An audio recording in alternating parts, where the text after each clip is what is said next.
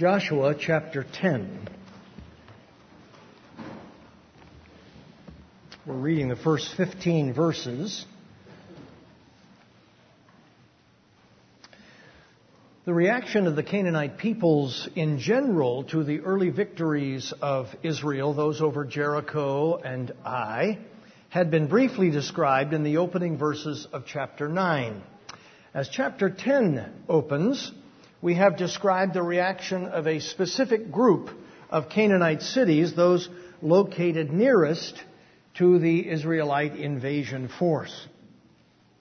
As soon as Adonai Zedek, king of Jerusalem, heard how Joshua had captured Ai and devoted it to destruction, doing to Ai and its king as he had done to Jericho and its king, and how the inhabitants of Gibeon had made peace with Israel and were among them, he feared greatly because Gibeon was a great city, like one of the royal cities, and because it was greater than Ai, and all its men were warriors.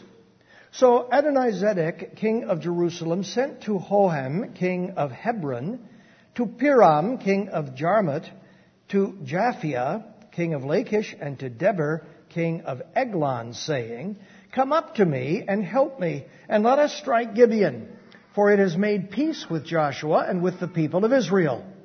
Then the five kings of the Amorites, the king of Jerusalem, the king of Hebron, the king of Jarmuth, the king of Lachish, and the king of Eglon, gathered their forces and went up with all their armies and encamped against Gibeon and made war against it. His target, uh, the king of Jerusalem, was not the Israelite army per se, encamped at Gilgal, but Gibeon, the capital of the four city confederation that had made peace with the Israelites. Gibeon was located a few miles northwest of Jerusalem, so Adonizedek and the four kings of cities to Jerusalem's southwest understandably considered an Israelite ally in their immediate environs to constitute a deadly threat. This is, by the way, the first time in the Bible that we encounter the name Jerusalem.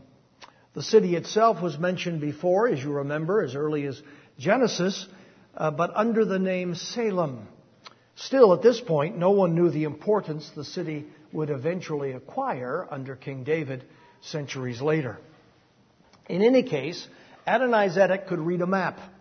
The location of Gibeon and its allies, um, together with Jericho and Ai, if now all considered in the Israelite camp, meant that Joshua had nearly cut Canaan in half, separating the north from the south, leaving him free, as any military commander wants to be, to destroy his enemy piecemeal. The term Amorite, as we noticed before, can refer in general to all the inhabitants of Canaan or to the specific people uh, who inhabited the central mountain ridge of the country. Just like the word America today. An American could literally be anybody who lived in the Western Hemisphere, North America and South America, but it is now more typically used of the citizens of the United States. And the men of Gibeon sent to Joshua at the camp in Gilgal, saying, Do not relax your hand from your servants. Come up to us quickly and save us and help us, for all the kings of the Amorites who dwell in the hill country are gathered against us. As we noted last time, one of the stipulations of the covenant that Joshua had made with the Gibeonites was apparently that each would come to the aid of the other if uh, either were threatened. So Joshua went up from Gilgal, he and all the people of war with him, and all the mighty men of valor. And the Lord said to Joshua, Do not fear them, for I have given them into your hands. Not a man of them shall stand before you. This is, you remember, the promise that the Lord had made to Joshua before they, Israel even entered the promised land. But as you and I know all too well, the Lord has to repeat his promises to us, and that is what he does throughout his word. When he encourages his people, the Lord typically does not unveil some new truth they had never heard before he rather reaffirms the promises that he has made to them many times before, promises that take on a special power and significance due to the circumstances we find ourselves in. So Joshua came upon them suddenly, having marched up all night from Gilgal. As elsewhere, in fact, as everywhere else in the Bible, the assurance of victory by the power of God, which the Lord had just promised to Joshua did not stifle ingenuity or effort, it stimulates those things. The fact that Yahweh promised Joshua victory in battle didn't prevent Joshua from using all his wiles as a general. His army made a forced night march so that Israel could fall by surprise upon the Amorites in an early morning attack. And the Lord threw them into a panic before Israel, who struck them with a great blow at Gibeon and chased them by the way of the ascent of Beth Horon and struck them as far as Azekah and Makkedah. Now, there is no question that Yahweh is the subject of the verb translated threw them into panic. But the English versions differ as to whether it is Yahweh or Israel who is the subject of the next three verbs struck, pursued, and struck. Most of the commentators I read think both the grammar and the context favor Yahweh as the subject of all four verbs. So the emphasis in verse 10 falls even more powerfully than otherwise it would on Yahweh himself winning the battle against the Amorite kings. Throughout the Bible, the Lord is described not only as the tender shepherd of his people, the loving father of his people, the savior of his people, but also the king who defends them in battle, the warrior who defeats their enemies. The geographical notices in verse 10 suggest that the Amorites were chased some 20 miles, suffering losses all along the path of their retreat. And as they fled before Israel, while they were going down the ascent of Beth Horon, the Lord threw down large stones from heaven on them as far as Azekah, and they died. There were more who died because of the hailstones than the sons of Israel killed with the sword. So the Lord put the finishing touches on the rout with a ferocious hailstorm that caught the Amorite army in the open.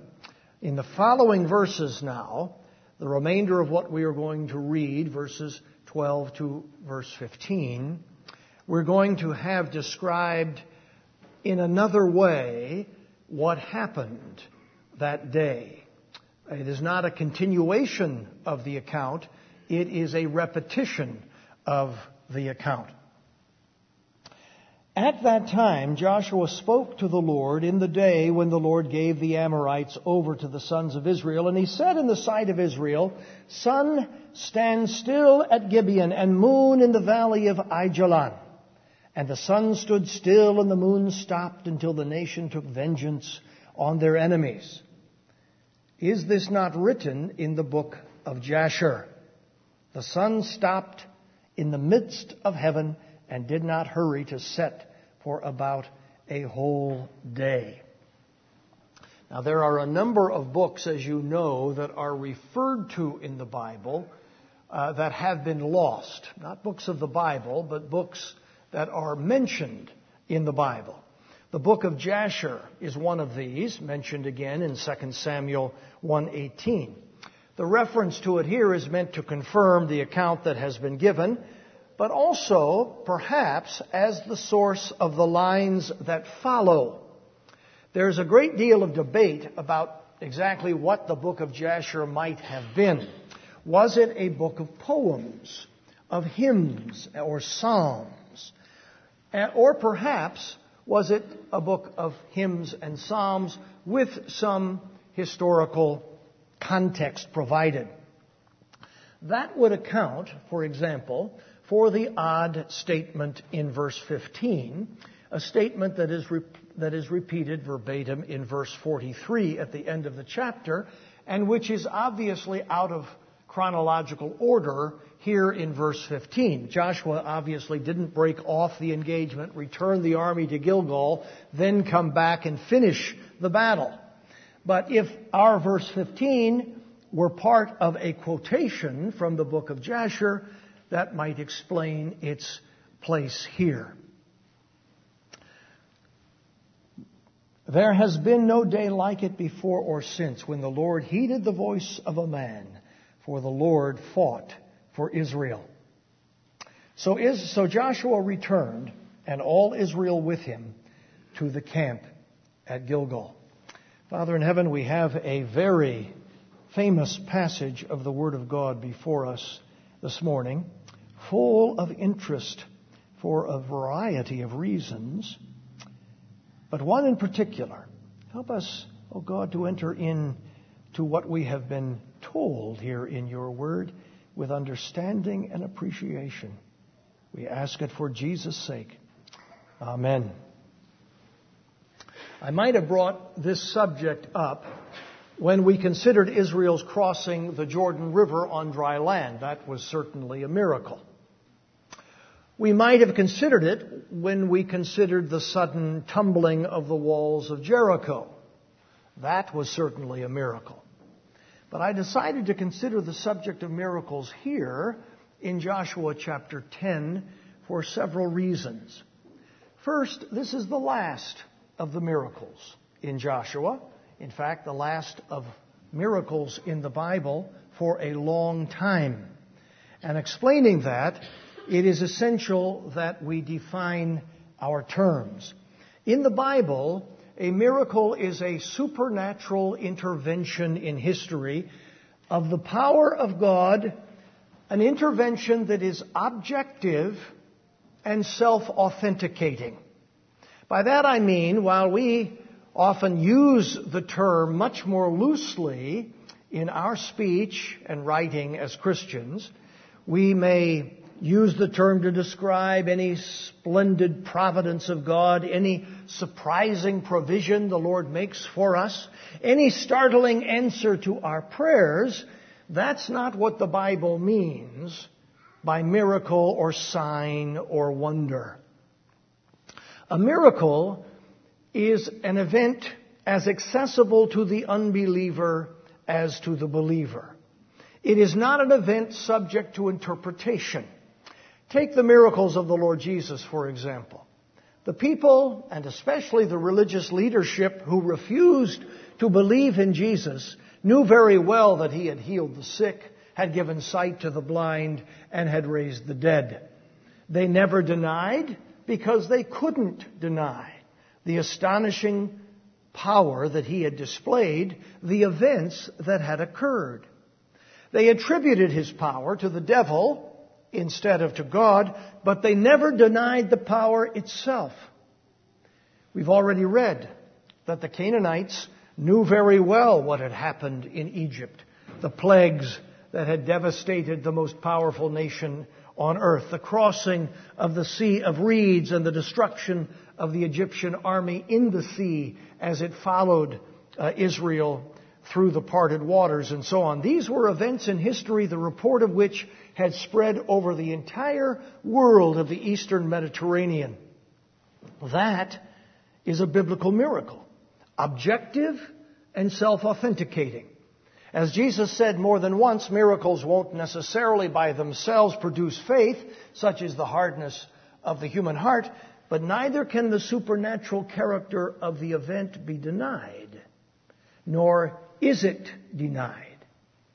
That, by the way, is the first and the greatest problem with the claim that miracles are occurring in the world today, whether made by a charlatan TV preacher or by earnest and sincere Christian believers who feel that God's power ought to be on display in the world in this way. The miracles that are supposed to be occurring do not have this objective and self-authenticating character as the biblical miracles do. What the believer calls a miracle, the unbeliever calls a coincidence, or worse, a sham. I've long said to you that you don't need to worry about missing out on miracles. If that kind of divine power is unleashed in the world again, you will know it because everybody will know it.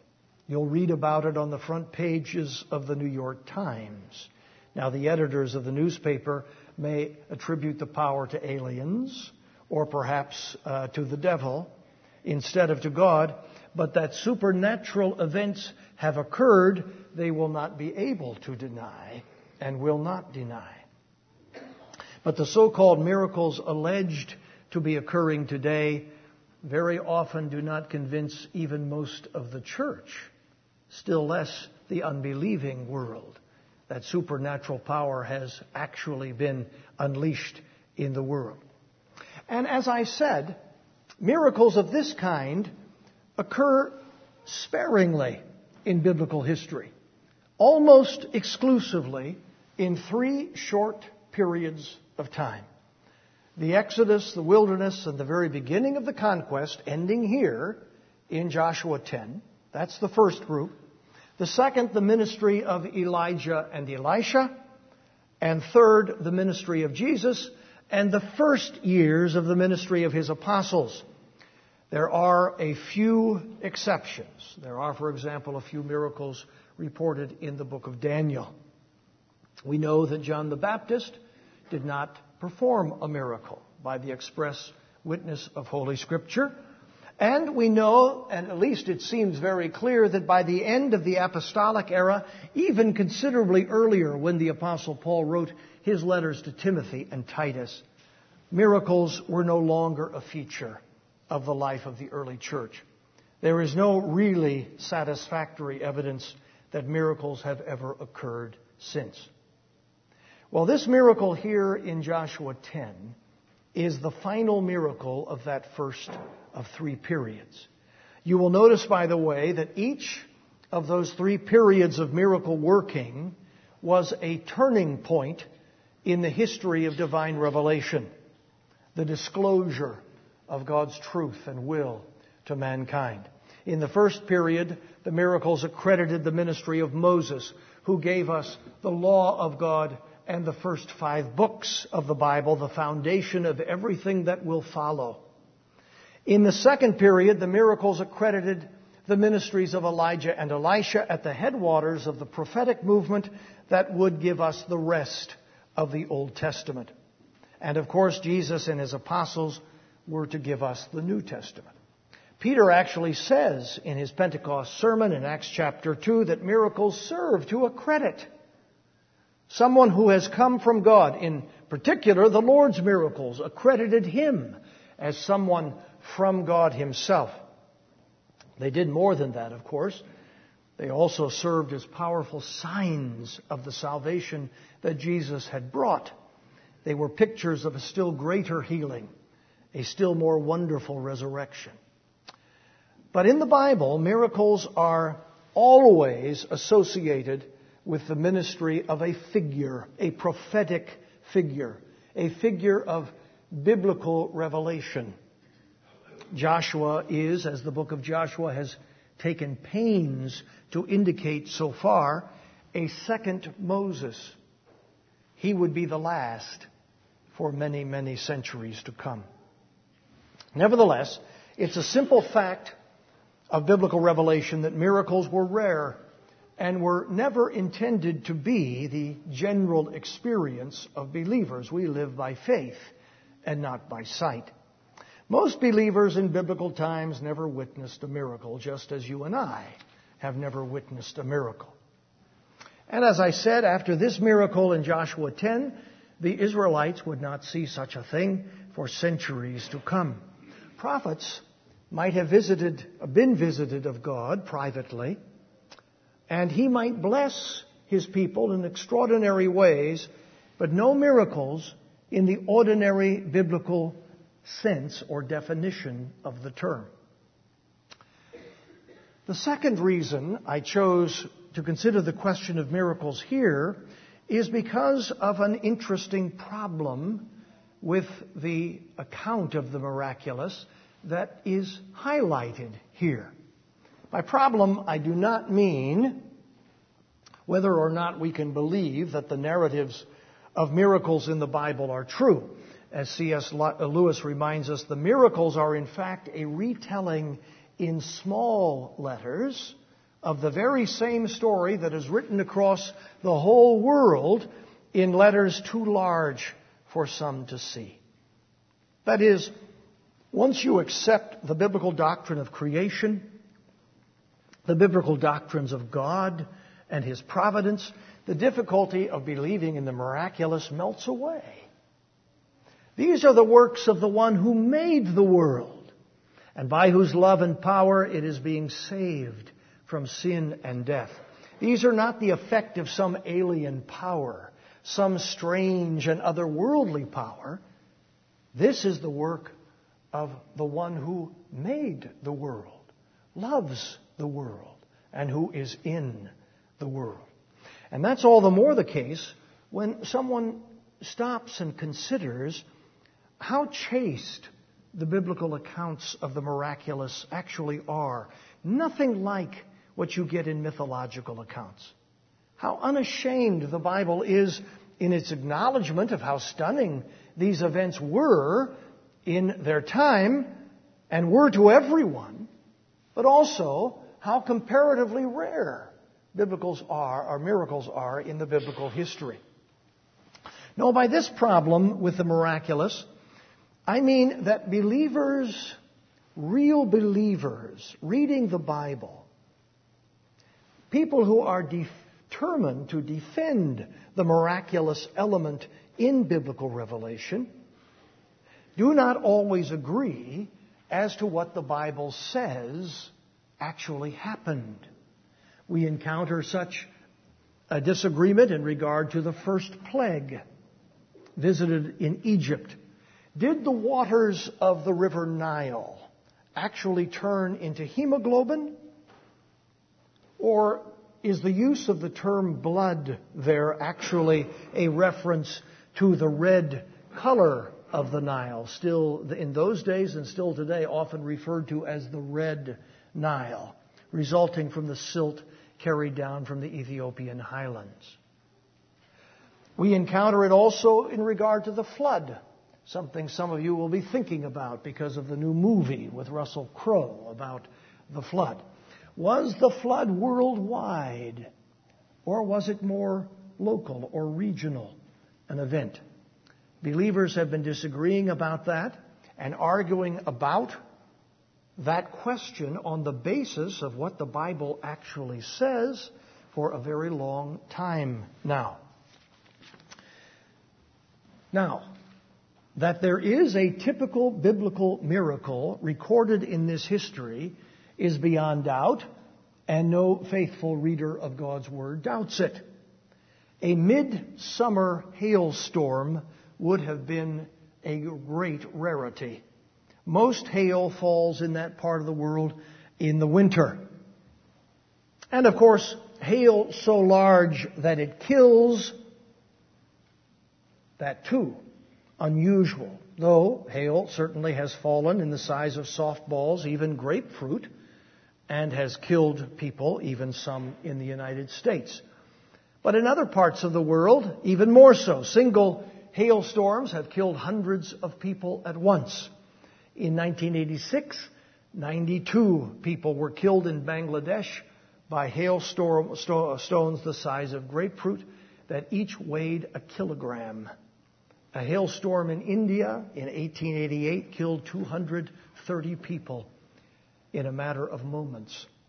This miracle, therefore, is quite like the miracles we find in this period of biblical miracles, from the first nine of the ten plagues in Egypt to the Lord using the wind to part the waters of the Sea of Reeds, or to land, or to use a landslide to dam up the Jordan River. The miraculous element in the plagues, all of which but the last, the tenth, involve phenomena that were characteristic of uh, nature in or life in the Nile Delta in those days. The water turning red, the frogs, the flies, and so on. The miraculous element was the timing and the intensity. So too the landslide at Adam that dried up the Jordan riverbed so that Israel could cross into the promised land. Here too it was the timing and the intensity of the storm that was its miraculous element as well as its precise location. A natural event was turned into the hand of God, fighting on behalf of his people. Now, don't mistake me, not all miracles are like this. The Lord's healing miracles were certainly not. No one ever recovered from leprosy in those days. When the Lord healed the leper, that was an un, utterly unprecedented display of divine power. Nobody could have called that, nobody did call that a coincidence. And uh, so with his raising of the dead, that was sheer divine power doing what otherwise could never have been done, what otherwise never would have occurred, and everyone understood that at the time. But as I say, the miracles of the hailstorm here, or the miracle of the hailstorm here in Joshua 10, is very like the other miracles of this period. In fact, we could look at some of the wilderness miracles, the locusts and the quail and so on, and find them much the same in this respect. Natural forces were employed. It was the timing, it was the intensity of the event that made it a miracle, a supernatural intervention. Now I say all of that because the other miracle, often supposed to be here, is not like that at all. In fact, if indeed God added a day, if he somehow stopped the earth in its rotation and kept the sun in the sky for some extra hours, as many have supposed he did, this miracle is the most astonishing and unprecedented miracle of all. Utterly unprecedented in the Bible. Some of you, I'm sure, will have heard the story that I heard when I was a boy, and that was exciting to hear for me and for many others. The story has circulated in a variety of forms, always a bad sign. Anyway, the basic claim is that astronomers, in their calculations of the positions of planetary bodies, have discovered a missing day. In one such account, it was a Professor Pickering of the Harvard Observatory that traced the missing day back to Joshua. Actually, his was more precise. He got most of the day from Joshua. The rest was accounted for by the backward motion of the shadow on the steps in Isaiah's day. In another account, a similar discovery of the missing day was made by high speed computers at a government astronomical laboratory. It's a story that is still being repeated, the details changing in its various renditions, but it has never been verified. People who have attempted to track down its origin have always been, uh, has, have always failed to confirm any of the claims. It's the sort of story we nowadays would refer to as an internet legend. Be wary of stories like these, stories that seem too good to be true. They bring discredit on the Bible and on those of us who believe the Bible. They confirm the skeptic's claim that Christian believers are rubes, rather easily duped, whose views are akin to those who believe that the earth is flat.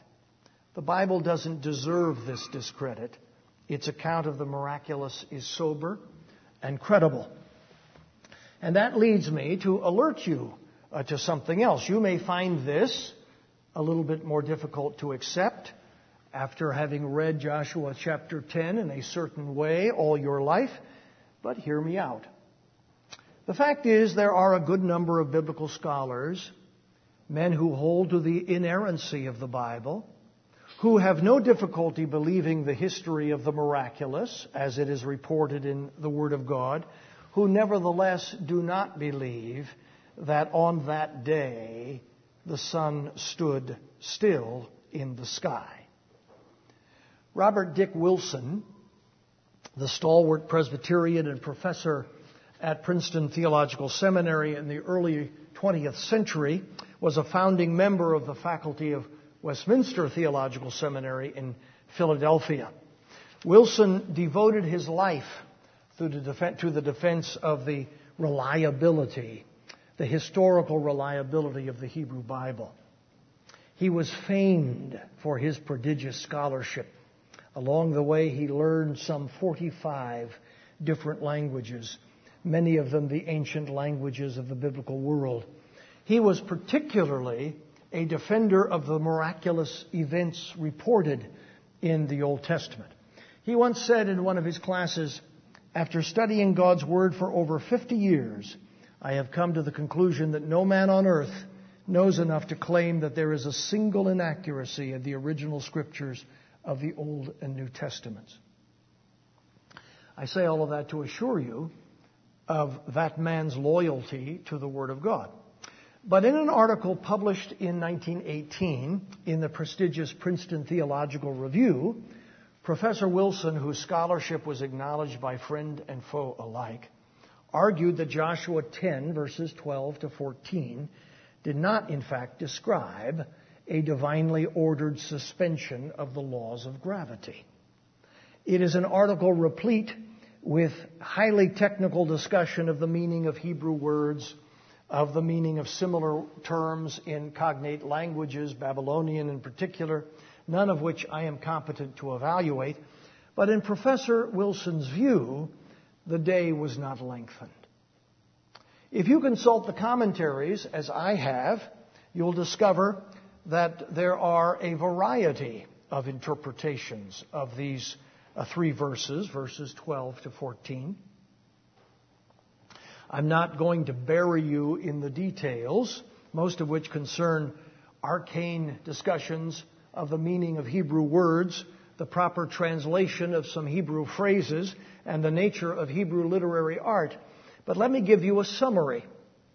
There is, of course, the traditional view that the sun actually stood still the earth stopped rotating, or in some other way, the Almighty held the daylight for longer than its normal duration. The creator of heaven and earth, the one who fixed the heavenly bodies in their places, could certainly have done that. It would have been, without question, the most colossal nature miracle that has ever occurred. Another view is that the sunlight lingered, perhaps through some atmospheric refraction. Another view is that there is not more sunlight, but less, that the sunlight was blocked by a solar eclipse. However, we now know from astronomical calculations that there was no solar eclipse at any time during the years believing scholarship assigns to Israel's conquest of the Promised Land. Another view is that the passage is figurative. They argue that we should take the poetry in verses 12 and 13 as we understand other very similar expressions of the divine power at work in descriptions of God's defeating of Israel's enemies. Here, for example, is such a description in Habakkuk chapter 3, verses 10 to 11. The mountains saw you and writhed. The raging waters swept on. The deep gave forth its voice. It lifted its hands on high. The sun and moon stood still in their place at the light of your arrows as they sped, at the flash of your glittering spear. You marched through the earth in fury. Nobody thinks that is a literal description of things that happened. It is a poetic reflex on the great power of God unleashed on behalf of his people and against their enemies. On this view, we have in verses 12 and 13 in poetry a description of the battle in cosmic theological terms, something that is actually quite common in the Old Testament. We would have here something like what we have in Judges chapter 5 verse 20, where Israel's victory in another battle against the Canaanites is described in this way. From heaven the stars fought. From their courses they fought against Sisera. Those who take this view characteristically also set the last verse of, or the last sentence of verse 13 in italicized type to indicate that it is poetry as well. The sun stopped in the midst of heaven and did not hurry to set about a whole day. From sun stand still in verse 12 then to the end of verse 13, the only prose is the statement, Is it not written in the book of Jasher?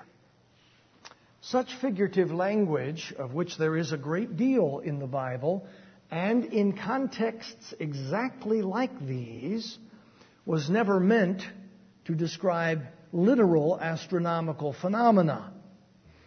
In this view, verses 12 to 14 are a poetic reflex on the account of the same battle that is described to us in verses 6 through 11. One important detail that weighs with me is that, as virtually now everyone agrees, the references to Gibeon and Aijalon, in verse 12 indicate that the sun is in the east and the moon has still not set in the west. In other words, if a specific time of day when Joshua prayed this prayer is being indicated, it is morning, early morning, not evening. This would make much less likely a request from Joshua to extend daylight so that the, matter, the, the battle might be prolonged. Most of those who believe that the miracle here was to stop the sun in the sky assume that Joshua's request to do so came late in the afternoon or early in the evening as he saw the daylight disappearing and his chance of total victory slipping away. But the actual statement of verse 12, if taken not as poetry but literally, has Joshua making the request in the morning at the beginning of the battle, not in the evening near its end. Another point worth noting is that the extraordinary character of the day is said in verse 14 not to be the extra length of the day, but that the Lord heeded Joshua's prayer and fought for Israel. In my view, this is far the more likely way to read verses 12 through 14 as a poet, a poetic reflection on the battle more literally described in verses 6 to 11 you have that same order of a prose account and then a poetic reflection in other places in the Old Testament. For example, the Song of Moses in Exodus 15 is a repetition in poetry of the history of Israel's crossing the Sea of Reeds in the previous chapter. So there is a miracle in Joshua 10, the miracle of the hailstorm, perfectly timed to fall upon the Amorites as they retreated, perfectly situated to hammer the enemy but to leave Israel untouched, and sufficiently intense to destroy the remnants of the Canaanite army. Yahweh fought for his people. He sent their enemies into panic. He struck them. He confused them. And he has the power to grant us similar victories in our lives. We should do as Joshua did, and we should trust his promise to give us victory. We should rely upon his extraordinary power, which he promises to wield on our behalf. The cosmos, the poet says, the cosmos, the stars in the heavens, the planets in the rotation, they are on our side because they belong to God who made them. Amen.